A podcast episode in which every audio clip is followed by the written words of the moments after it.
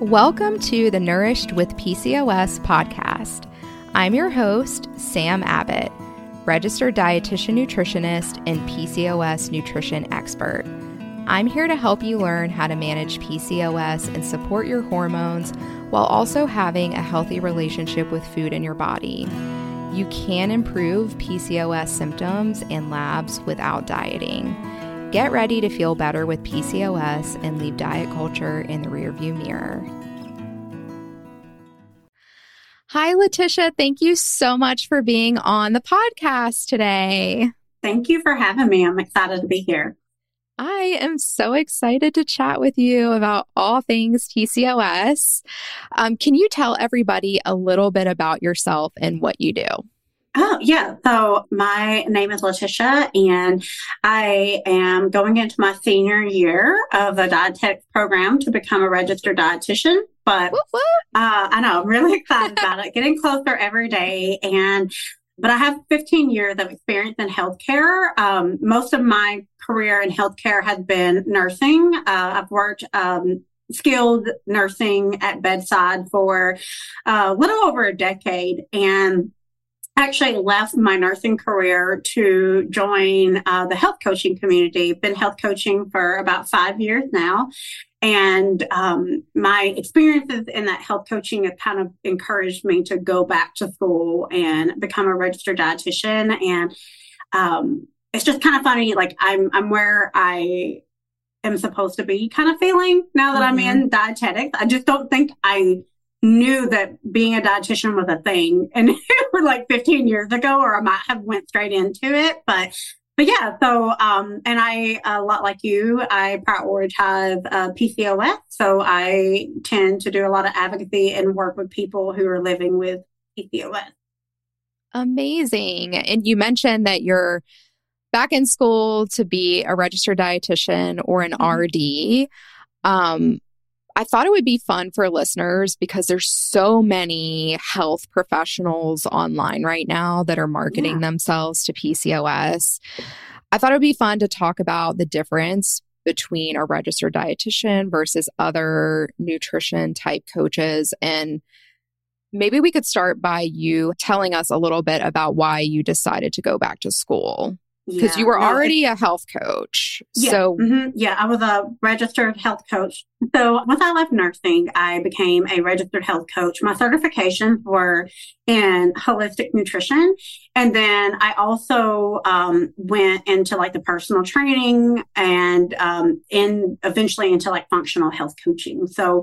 I had a lot of training in actual health coaching, which included nutrition, but I think for me, having a background in nursing, in nursing, you have a scope of practice and you have mm-hmm. ethics and all of these things. And every move that I made as a nurse, there's always this, you know, voice in the back of your head of, you know, will this hold up in court? Is this, you know, what you're supposed to be doing? Like, you you practice with that mentality every single day because there are lines that you have to practice in between. And what I noticed with going into health coaching, there was there are no parameters. There are no governing bodies that tell you what you can or cannot do. Um, so throughout the different types of certifications that I had and the different training, some um, like in the personal training uh, education it made it pretty evident of like hey you know you're really limited to what you can talk about when it comes to nutrition you always need to refer out where some of the other trainings I received in nutrition was telling you, hey, you're the expert. you're, mm-hmm. you're the mm-hmm. expert that, you know, like you know more than what they do. That's why they're coming to you. And um, I also will have to say there were some biases that were mm-hmm. in some of these things. Um, I'm going to to be honest. In the beginning, my nutrition training was very well set in uh, choosing organic and non-GMO, and you know, like a lot of a lot of those ideologies around nutrition. I just did not feel comfortable, and I knew that I didn't want to go back to nursing. Mm-hmm. And I saw myself working in nutrition, especially considering it being so valuable to, to people with PCOS. So it was like, okay, I need to protect myself, 1st mm-hmm. of all. Um, I, I, need to scope practice. I, I, need to have a parameter of what I'm supposed to do and what I'm not supposed to do um, that keeps me protected, my business protected. But also, I wanted more education of like, how can I learn more so that I can help people in a better way? And um, at the time I was getting really involved in PCOS advocacy and I was seeing dietitians and um, I think that that really like struck the light bulb for me of like, oh my goodness, I have to go back to school to be a registered dietitian. Then I will have the scope of practice. I will have like the proper evidence-based education. I will, you know, be able to help in a better way while also being protected. Um, and it's been the best decision for me. like I would recommend it to anyone um, in the health coaching space because you're just you are not protected. A lot of people are jumping to it. Um, and I don't think that they're thinking about the long term legalities of it. Um, I'm also a bit of a a true crime person, and mm-hmm. so uh, I kind of used that part of me and started researching how many states were taking health coaches to court. And yeah. it's because they were practicing, you know, um, like medical nutrition therapy essentially without a license and without the ability to do so. And so that kind of worried me. And even though in my coaching, I've always taken care to, to, um, you know, stay within, I guess, my scope as a health mm-hmm. coach, I know the majority do not. Mm-hmm. And so um, I find that a little scary. so, for um, people who aren't familiar, when you say the scope of a health coach versus the scope of a registered dietitian, what was your scope as a health coach? Like, what were you allowed to be doing with clients? What were you really not supposed to be doing? Sometimes I don't know that that scope is even defined, to be honest. Yeah, yeah I agree with you. Um, I don't know that it's even defined. And even like in the, um, you know, I've been in the in the fitness space for several years now, and I see a lot of um, personal trainers may go and take like a weekend macro coaching certification or something like that. And when you look at the legality, some states um, forbid you to do any like nutrition counseling for profit uh, without being a registered dietitian. I happen to live in one of those states. And so when I started looking at the fine print, and it's like, you know, you can't offer any individualized, tailored nutrition counseling for profit unless you're a registered dietitian. And I was like, well, how are all these personal trainers supposedly calculating and tailoring people's macros and that's not against that. You know, like there's so much gray area that I think in my head, I was like, this just does not feel safe. Mm-hmm. Um, and then also, the more education that I can receive, the better I feel like the safer I can help someone as well. So I don't know that it was ever really defined. I think the only time that I recall, and I could be wrong, but I'm just thinking back over the last five years, the personal training program does encourage you. Like you can obviously say, hey, you need to eat more fruits and vegetables, stay hydrated, you know, the basics. But if someone is asking specific nutrition questions, like how many, you know, of such and such do I need to have every day, you need to refer out. Where I know specifically one of my certifications set the students up to believe that they were the experts. You're writing meal plans and doing all kinds of things and it, that was when it was like, yeah, this doesn't feel right. Mm-hmm. this doesn't feel right for me. Yeah. And so, for anybody listening, in order to become a registered dietitian, you have to go, you have to have a bachelor's degree. There's a new requirement now that you have to have a master's degree. You have to pass the RD exam and you have to complete a 1200 hour supervised internship and in that internship, you're doing different rotations, like you're uh, rotating with WIC or in a community setting, you're rotating in a hospital. A lot of times, that's a big bulk of your internship, and you're going around to all of the different areas in the hospital so that you can round with physicians and hear about medical conditions and learn about medications and things like that and you're round you're doing a rotation in an outpatient setting where you're viewing um, one-on-one nutrition coaching you're going into food service so and then after you're registered you have to stay within the expectations of that RD credential. You have to do continuing education. You have to um, have ethics continuing education. You can lose your RD if you don't mm-hmm. maintain a certain standard. And like all other nutrition professionals don't have any type of regulation. And think about somebody who went to school to study nutrition for four or six years versus somebody that has no sort of regulation at all and maybe in their entire curriculum had a chapter on nutrition. You know, it's scary. And like Letisha was saying, a lot of states, a large majority of them have licensing laws where, mm-hmm. you know, per, like in North Carolina, a personal trainer could give basic nutrition advice in terms of like the food pyramid or something like that they cannot give you individualized advice and they cannot give you any sort of medical related advice. Mm-hmm. And a, a big thing with dietitians too is that when you're doing rotations in the hospital, you learn about other medical conditions. So it is not uncommon for me when I'm working with a client, they're just talking to me about their symptoms or they're just talking to me about their medication. And I can be like, I think that you need to get your thyroid screened, or I think you were misdiagnosed and you might have Cushing's disease, mm-hmm. or we need to get you a referral to a gastroenterologist to be screened for celiac disease. Like, there, it's nutrition doesn't exist in a vacuum. And you, mm-hmm. I think that people think that as long as they have had an experience with nutrition, they're qualified to give nutrition advice. It's kind of scary. Yeah. I, have definitely found like nutrition is um, everyone has like an emotional connection and like really strong opinions about it. Where like during my um, nursing education, it wasn't.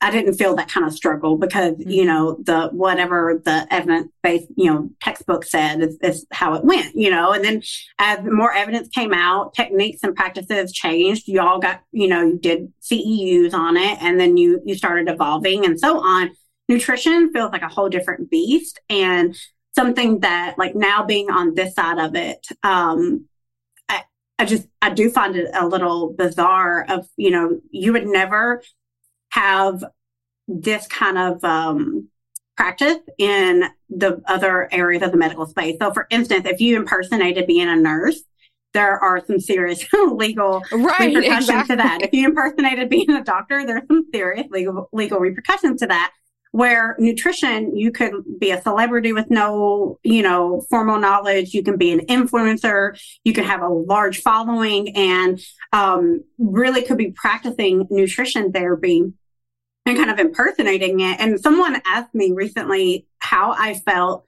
um, like health coaches and dietitians could uh, coexist. And I really feel like we need to start looking at health coaches like we do certified nursing assistants. So like we always have, um, depending where you're at, we call them CNAs or maybe nurse techs or something like that where like you're there to help the nurse. So we should start looking at health coaches of like, you know, you're, you can be there to troubleshoot like habits and, you know, the day to day. But ultimately, when it comes down to the actual nutrition therapy, that needs to fall under the like dietitian uh, scope. And I will say, as a health coach, um, so I ended up working for a company that had a team of dietitians so that I was able to do that.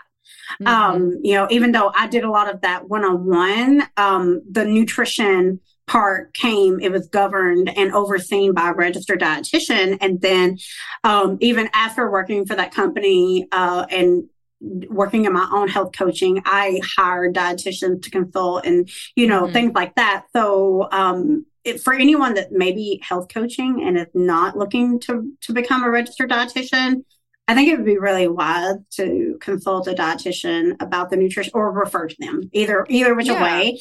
I think that health coaches and dietitians need to be able to coexist, but the scope and like what you're able to do as a health coach really should be practiced a little bit more because um, I feel like a lot of people are potentially hurting individuals without realizing it.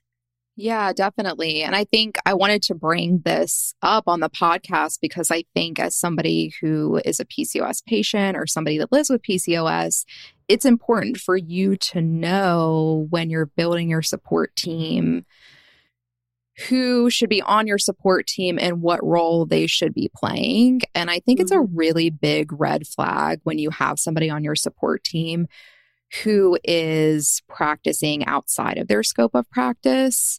Um, because I strongly believe that the best healthcare professionals are people who believe in an interdisciplinary approach.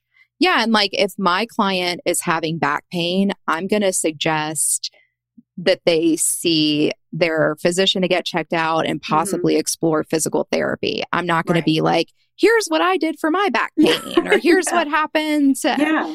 To Susie yeah. when she had. Like, no, like we have to, we have to follow um, treating you holistically and practicing within our scope of practice. So I find it interesting that people think that becoming a dietitian, you're not trained to think holistically, but that has been every step of my education so far. And the education that I'm receiving, um, in, in the process of becoming a dietitian is drastically different than any of the education I received mm-hmm. in any of mm-hmm. my health certification programs. And um, what I've noticed, like following what the actual evidence says from the research, or even just being trained on how to conduct research and read it so that you know how to mm-hmm. proactively uh, dissect research when you see it and not just like cherry pick the things and stuff like that. Like that's been helpful. And even though they were hard at the time, uh, and I never want to go back, like all of the health sciences, like organic chemistry and, and biochemistry, it really, um, made me look at food drastically different than I ever had before in a great way. And there's just no way that you could put that in a health coaching certification program oh that gosh, is going to run no. for yeah for a no. you know short period of time um it, it takes a lot of of years and studying to really understand nutrition science yeah and I remember when I was in school, the hardest class I had to take was called metabolic nutrition. It was like the organic chemistry of dietetics, kind of like we had to take organic chemistry and physics too. But like once you truly got into like primarily the dietetics curriculum, that was like the hardest class. And I look back and I'm like, I spent an entire year studying metabolism. Exactly. Like it, it's just wild to me. And I think like people get so frustrated with dietitians because there are a lot of times when somebody asks me a question, I'm like, well, it depends. And like, yeah. you know, I need more context. And yeah. like, well, we would need to look into other things too. But I'm like, that's actually how nutrition works. Like, if somebody's just giving you a black and white recommendation, then that is yeah. concerning to me. It's so funny that you say that because I feel like people get frustrated because my answer is almost always it depends. yeah, there's no like people on Instagram all the time DM me and they're like, "Is such and such bad for you?" And I'm like, "I, where do you even begin yeah, answering that it's question?" Such a bigger question, um, and I and I don't fault anyone because I think we really have been uh, conditioned to think that yeah, nutrition totally. exists mm-hmm. in that mm-hmm. vacuum, and and uh, I know certainly I grew up with you know, black and white food rules and mm-hmm. ideologies and things like that. Um, it's honestly, I've had to unlearn a lot of things as much as I have had to learn things throughout the dietetic program that I'm in. Mm-hmm. Um, there, like a lot of that, you know, the way we think or, or conditioned to think about like organic and non-GMO, artificial flavors and things like that. Like there was so much of that that my eyes were truly opened up once I had to get into like the deep diving of it all. Mm-hmm. I appreciate you sharing that though. And I had a similar um, experience. I know you're not quite there yet with in terms of like doing the internship, but I got my degree in the degree my major was human nutrition foods and exercise but there were different tracks so i chose the pre-med track and um, so I didn't, the difference between the pre med track and the dietetics track was instead of taking the food service classes, I took more biology related, like botany and evolutionary biology and stuff like that. I didn't know I had ADHD at the time. So by the time I graduated, I was like, I cannot do any more school. So I worked in school food service for a little while. And then I was like, I I really should go back to school and get my RD because I wanted to really work in clinical. And because of those licensing laws, I was not qualified to work in a nutrition field in the hospital. So I had to go back to school. And in my mind, I was like, this is the most ridiculous thing. I'd also gotten my master's degree in between there too. So I was mm-hmm. like, I have a degree in nutrition and a master's degree. And you mm-hmm. are telling me I need to take a year off of work and do this little internship that I have yeah. to pay $14,000 for because right. it's technically a year in school. I will tell you, in hindsight, the internship was the most valuable piece of my education oh, because you can have like all of the science related knowledge. Mm-hmm. But if you don't see the practical side of putting that into action from a professional level, it's mm-hmm. hard to be a good dietitian. So, yeah hopefully this has um, for anybody listening this conversation has really helped you understand the difference in all of the different professionals and credentials mm-hmm. and stuff like that yeah speaking of your i know you've done a little bit of a rebrand um, but you previously had a really big tiktok account and you've openly talked about needing to take like a break from social media i would really love to chat for a second about like yeah. social media burnout and kind of what led you to take that break because I know a lot of people listening rely on professionals like you and me for mm-hmm. education. So I thought it would be really helpful for them yeah. to hear this. And, you know, it's really interesting how already we're seeing how social media is kind of changing healthcare. You know, earlier you had mentioned how many health professionals are now on you know social media and educating on PCOS and um, especially for someone living with PCOS it gets extremely limited or zero information on this condition you're left with what afterwards google or maybe you go to you know instagram or tiktok or somewhere and look up the hashtag and you're like people are really kind of relying on social media now for mm-hmm. health education and um, for the first time ever we have more access to healthcare providers and their expertise than I've ever seen us before. You know, we didn't have that mm-hmm. when I started nursing in the early 2000s. Um, so, you know, social media is really changing healthcare and it's going to be interesting to see where it goes. But on the flip side of that, as a professional that is, you know, trying to educate on, especially on a topic like PCOS that is so big and has so many, you know, different um, angles of it,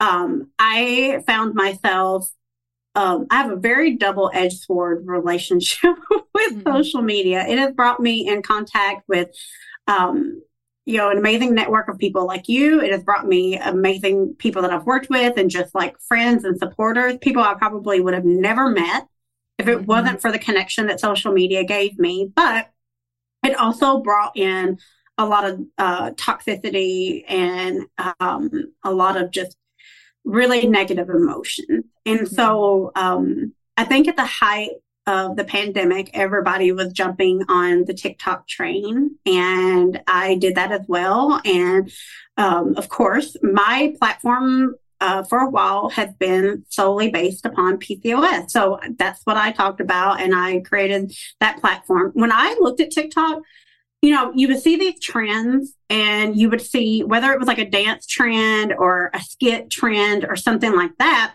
The way I was looking at it at the time was I could do that. I can learn that dance and do that trend, but plug in PCOS facts and maybe people will get that education or mm-hmm. can i turn this funny skit into something that's relatable to pcos so that it can reach people so i'm not just on here you know doing dances i'm actually educating that was the whole basis of me coming to tiktok and I was able over like a year to two year time span, I gained um, up to 250,000 followers, which, you know, wow. a lot of people, you know, perceive that as a lot of following.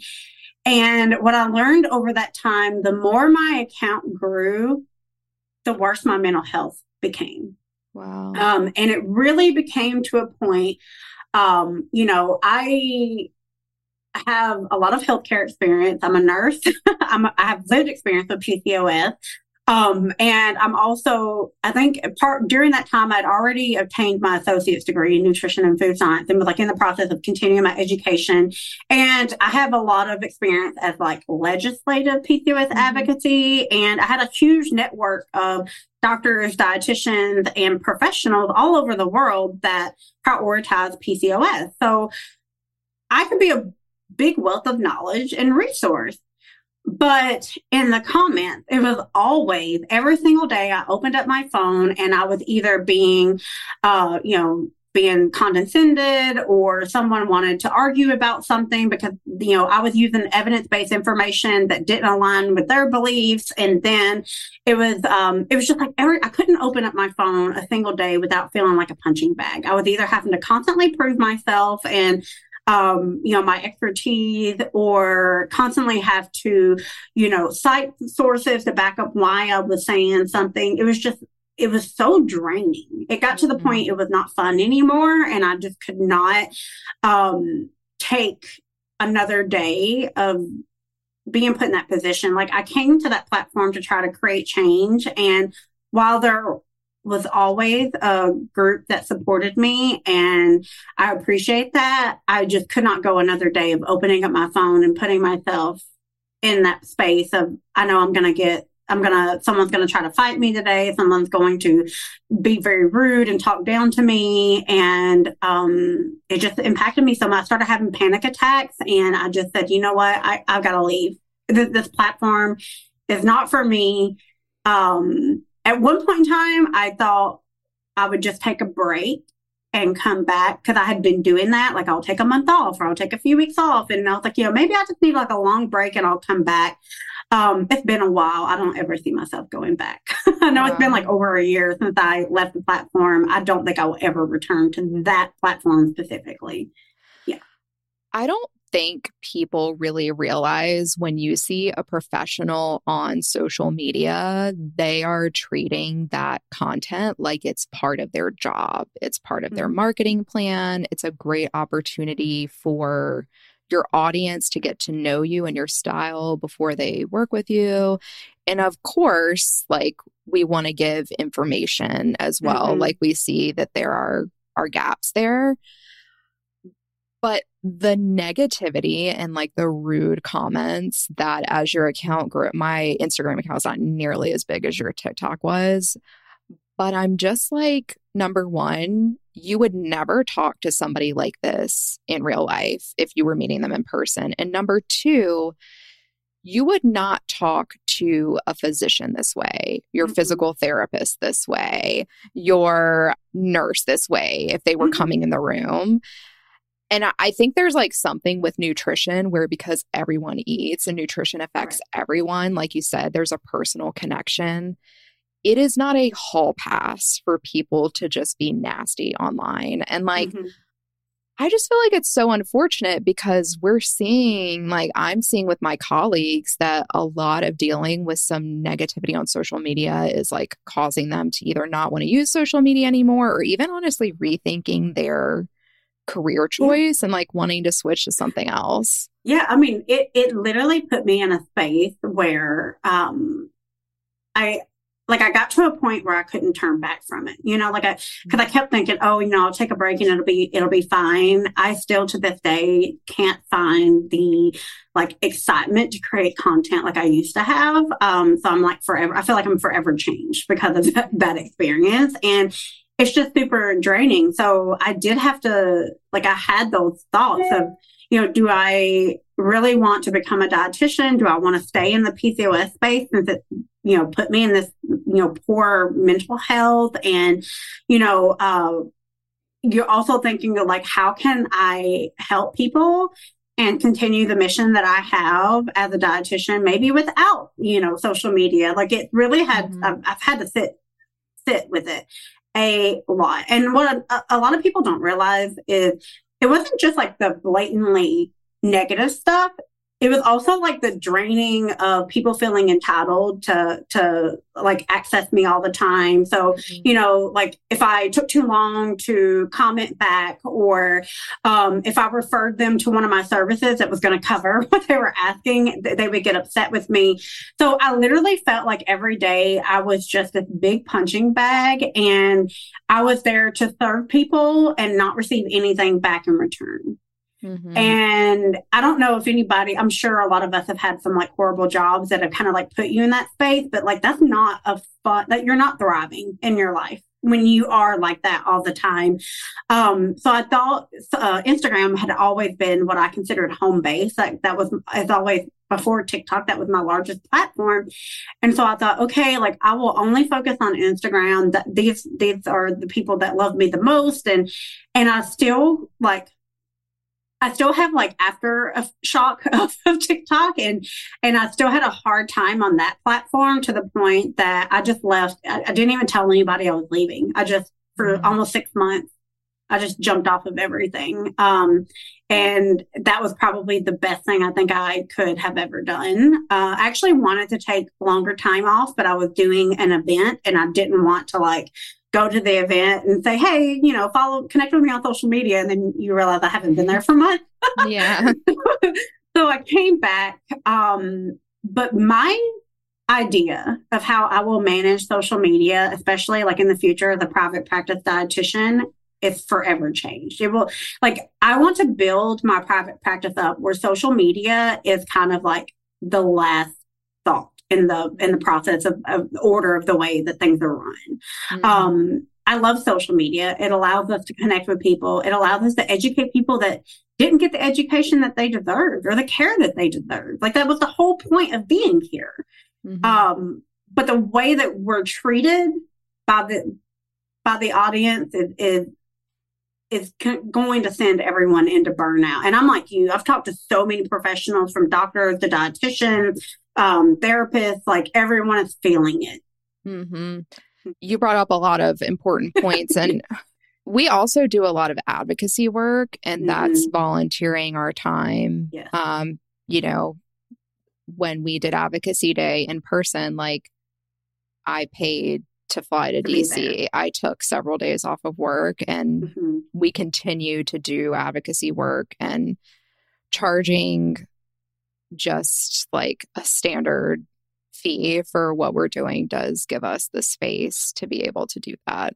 And I think most people that I've talked to, and like one of my visions, like I, I hope that I can get build my private practice up to a, a place where I can offer more things to people who can't like access monthly fees and services and stuff like that. That just takes time, you mm-hmm. know? Um, and like you said like there there are things that we do volunteer and such that you're not making an income on um but uh, you know there's also that other side of like we shouldn't have to explain you know you know what i mean? Yeah. like i shouldn't have to like tell you that for you to, uh, to see the value and in who i am. So it's just really challenging. And i think that that's probably one of the big nuances of social media is because like when they go to, to your page and see your content, they could literally create this whole entire opinion of, what they think you are and who you are and what you stand for based off of a seven second video versus like looking at you as a whole person and what all you are doing for the community and giving back and so on. Um, so I, I do find that that has its challenges too. Yeah. And I do want to give a disclaimer like, I think anything health related should be free and be very accessible. Mm-hmm. The reason it's not is because of systemic issues, yeah. issues that have to do with the government, that have to do with health insurance. Mm-hmm. These are all things that we shouldn't expect the burden to fall on small business owners. Mm-hmm. And I think that's why we are so heavily involved in PCOS advocacy. And like, yeah. I do give scholarships. I do actually a fair amount of things at no cost, but I have to have some sort of way to like sustain myself too. Yeah. Yeah. No, yeah. I, I can definitely see that. And um, I think the people that see your value and support you, like I've, I've the, the people that I have that are like that in my audience, they they get it, you know. And so sometimes I think the ones that feel that way one are probably coming from a place of hurt, maybe at that mm-hmm. point in time. And then also, like, at the end of the day, it's probably not the kind of person I could have made the best impact working with anyway. So, mm-hmm. um, but it still doesn't take away the fact that that stuff can kind of compile on the mental toll of being a professional that is on social media these days. Um, I, I, definitely think that we're going to see more in the future, um, like more conversations, I hope, about setting boundaries as a professional mm-hmm. in the social media space. I even um, have like asked my my friends who are working in the mental health space of like, are therapists starting to like niche into like influencers or content creators or health professionals on social media because I can see a lot of people are going to be needing some support um, just because it can be such a draining uh, part of our career. Mm-hmm. Yeah. definitely. Um, well, I'm curious from being someone who has a lot of expertise in PCOS, what is, if you could pick one piece of nutrition misinformation that really you really can't stand, what would it be? Oh, that's that's so good.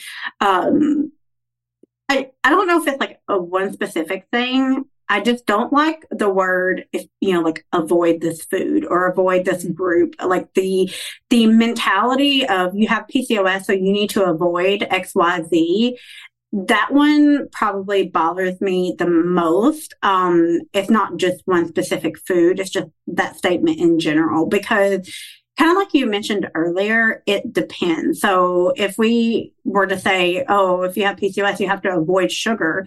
Well, it, it, it depends. It's not like we're going to recommend that you eat a bag of sugar every single day, but yeah. there are so many ways that you can incorporate sugar into your nutrition and still manage your PCOS. Um, mm-hmm. You know, like what foods that truly need to be avoided are based on the individual. You know, if they have an allergy or, you know, intolerance or um, a sensory issue or something like that, it's not as simple of like, oh, you have to avoid these foods. And I think like if you were to go to Google and try to come up with a comprehensive list of all the foods that we quote unquote should be avoiding for PCOS, you would really be probably in a pit of despair because it would have taken away everything. So that yeah. one that one bothers me the most. I'm sorry, it's not like a straightforward line, but it's just no, that, that makes so much sense. Though. Foods for PCOS. Yeah. yeah. I also there's so much nuance around nutrition, and mm-hmm. I feel like it's such a diet culture thing to be like okay, sugar can impact your insulin levels. Nobody can eat sugar. Sugar is right, bad right. for PCOS. And honestly, even some of like some other PCOS professionals who I really respect and feel like overall they give great advice. Sugar is like a big one. They're like, avoid mm-hmm. sugar, try to limit sugar. And I'm like, even if somebody did avoid sugar, like that's not gonna, that in and of itself isn't gonna help them manage their PCOS. You mm-hmm. know, like that's not the factor. Like they're so, we have to look at like the overall big picture of things. Mm-hmm. Yeah, and that's really hard to do. I mean, that's the reason why you you you work with people one on one, so you can have like those conversations. Mm-hmm. That's really hard to do online. Um, you know, of it, sometimes I think that we look at food as if we're eating these certain ingredients or food groups in isolation too. You yeah. know, mm-hmm. it's like you who who is really sitting down eating spoonfuls of sugar by itself, you know. Right. But if you are using that in a recipe that is broken up into numerous different servings and you're having that, you know, recipe along with other foods that are helping you balance your blood sugar, why was why were we telling you to avoid it at the end of the mm-hmm. day? Like so, right. like you said, there's so many nuances and it depends kind of situation. Um, and I always too think about like if you had someone maybe that was consuming really high volumes of sugar on a daily basis, maybe to them limiting sugar is uh, an appropriate thing to discuss. But what if you have someone who is already in the mentality of like they don't consume a lot of sugar on a daily basis and now you're telling them to avoid it and you're like so you're just removing more and more and more and more to what are they left with so mm-hmm. you never know where people are starting from yeah. And I think even if I was meeting with somebody and they were eating large quantities of added sugar, I would want to know a lot more about that. Like the advice wouldn't be you're eating too much sugar, you need to cut that out. It would be what's going into your food choices. Right. What is your what's accessible to you? That's what I was just going to say. That who knows what what they have access to.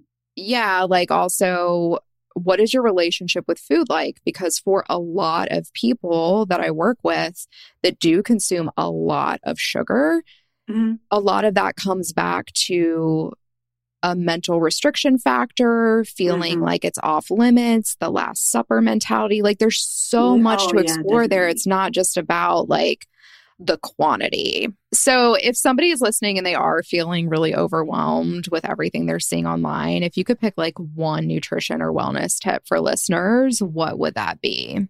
Mm. Um, one nutrition or wellness. Since we just kind of covered nutrition a little bit, I'm gonna go on like the like movement and such, if mm-hmm. that's okay. Yeah. Um, because this is something that I talk about a lot, and um, usually the response is I've never heard it uh, discussed in this way is, especially in the PCOS space, I think we are often told that we have to move more, which kind of goes mm-hmm. back to like, you're not even asking how they're moving to begin right. with to, to be able to give that advice. And um, something that I see a lot in the space of like people with PCOS may go to personal trainers or health coaches to try to improve their PCOS. And usually they look at them and say, Hey, you have PCOS. This is going to be harder. So I'm going to have to train you harder. So I see that a lot. It's happened to me and it happens all the time. And something that I've really found to be true is not allowing your physical activity, your movement, your exercise mirror your lifestyle. And what I mean by that is if you are in a very tough season, maybe you're in a season where you aren't sleeping well, you're on the go all the time, you're experiencing high stress, and it's really hard for you to get enough nourishment in in a day. That's probably not the best time to also be pushing your body to do intense workouts and you know uh, working out long durations and things like that that's a mm-hmm. season where you need to maybe focus on yoga or mobility or just going for a walk and, you know, really slowing things down. And then when the season opens up and life's, you know, kind of on easy street and you have, you know, your sleep is going great, you're well nourished and stress levels aren't quite as high, that might be the time that maybe you go for, you know, a little bit more frequency, intensity, duration, and so on. And I don't really see enough people talking about that. It just seems like in general, we are just telling people go, go, go, go, go. And what happens outside of your movement, your exercise, or whatever you, you want to call it, that really dictates a lot of what you should be doing when it comes to physical movement. I notice now there's a, in the PCOS space, there's a lot of like bickering back and forth on whether or not high intensity exercises are right or wrong for PCOS. And I don't think that people are looking at they're just focusing in on the exercise and not considering what happens the other hours of the day and mm-hmm. weeks of that person's lifestyle. So that's just something that I share a lot because I don't think enough people are hearing it is that your movement needs to be the opposite of what your lifestyle is kind of looking mm-hmm. like. Yeah. I think that's a great tip. And to piggyback off of that, something that I talk to my clients a lot about is removing the moralization around mm-hmm. movement and it is okay if like you're not moving your body and i i think a lot of people need to hear that that we have so many different areas of wellness and yes yeah. body movement can improve PCOS symptoms but it's not the only thing so yeah. it's also we have to look at the topic of ableism and like how are people able to move their bodies too like that's another big topic of discussion mm-hmm. um but you know, I have had clients that I worked with where we needed to take exercise off the table. Mm-hmm. Like it needed to just not be 100%. a factor. And so I think really tapping into like what you need in that moment in time yeah. is probably going to be how you can discover the best thing for I you. I think a lot of people are surprised when they work with me. Like the first month is, is like you said, it's off the table.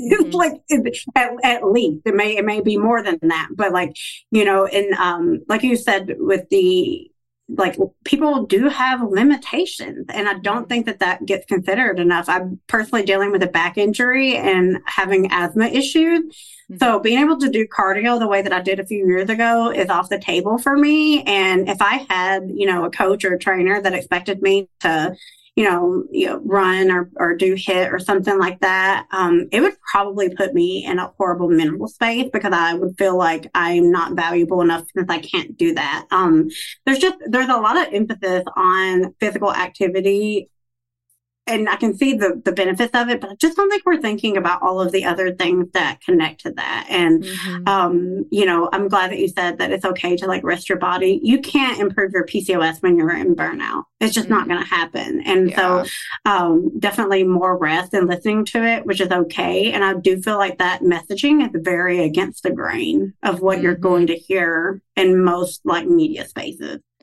Yeah. And oftentimes, though, this expectation for mm-hmm. exercise mm-hmm. is what causes a lot of people to kind of stick in the stay in this negative cycle of like not being able to maintain anything consistent.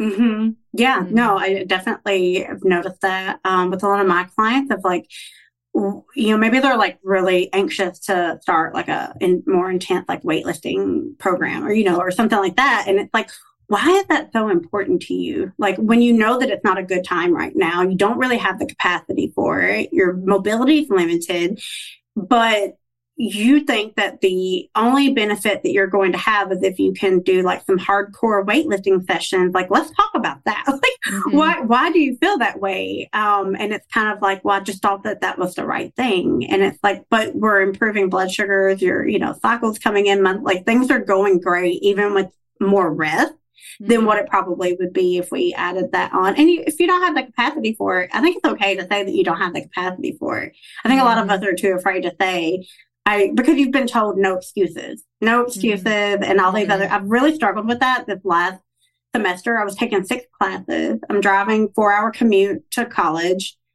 and I was not able to to be as active as what I wanted to be. I'm sitting in a mm-hmm. car, I'm sitting in a desk at school, and then I'm in my office at home. And it really opened up my eyes. And um, instead of beating myself up about it, I was like, you know, I just didn't have the capacity for it. Mm-hmm. And that's okay. Um, I was able to focus on some other things, but um, it, the messaging, I should have been really upset with myself according to mm-hmm. social media. Yeah. You, do you see what I'm saying? I should have been you know, making instead of making excuses, I guess I was supposed to sacrifice sleep or time with my mm-hmm. kids to, in order to mm-hmm. work out. I don't know what the world wanted me to do, but I was like, that's that messaging is really harmful. yeah, it is so harmful. And yeah.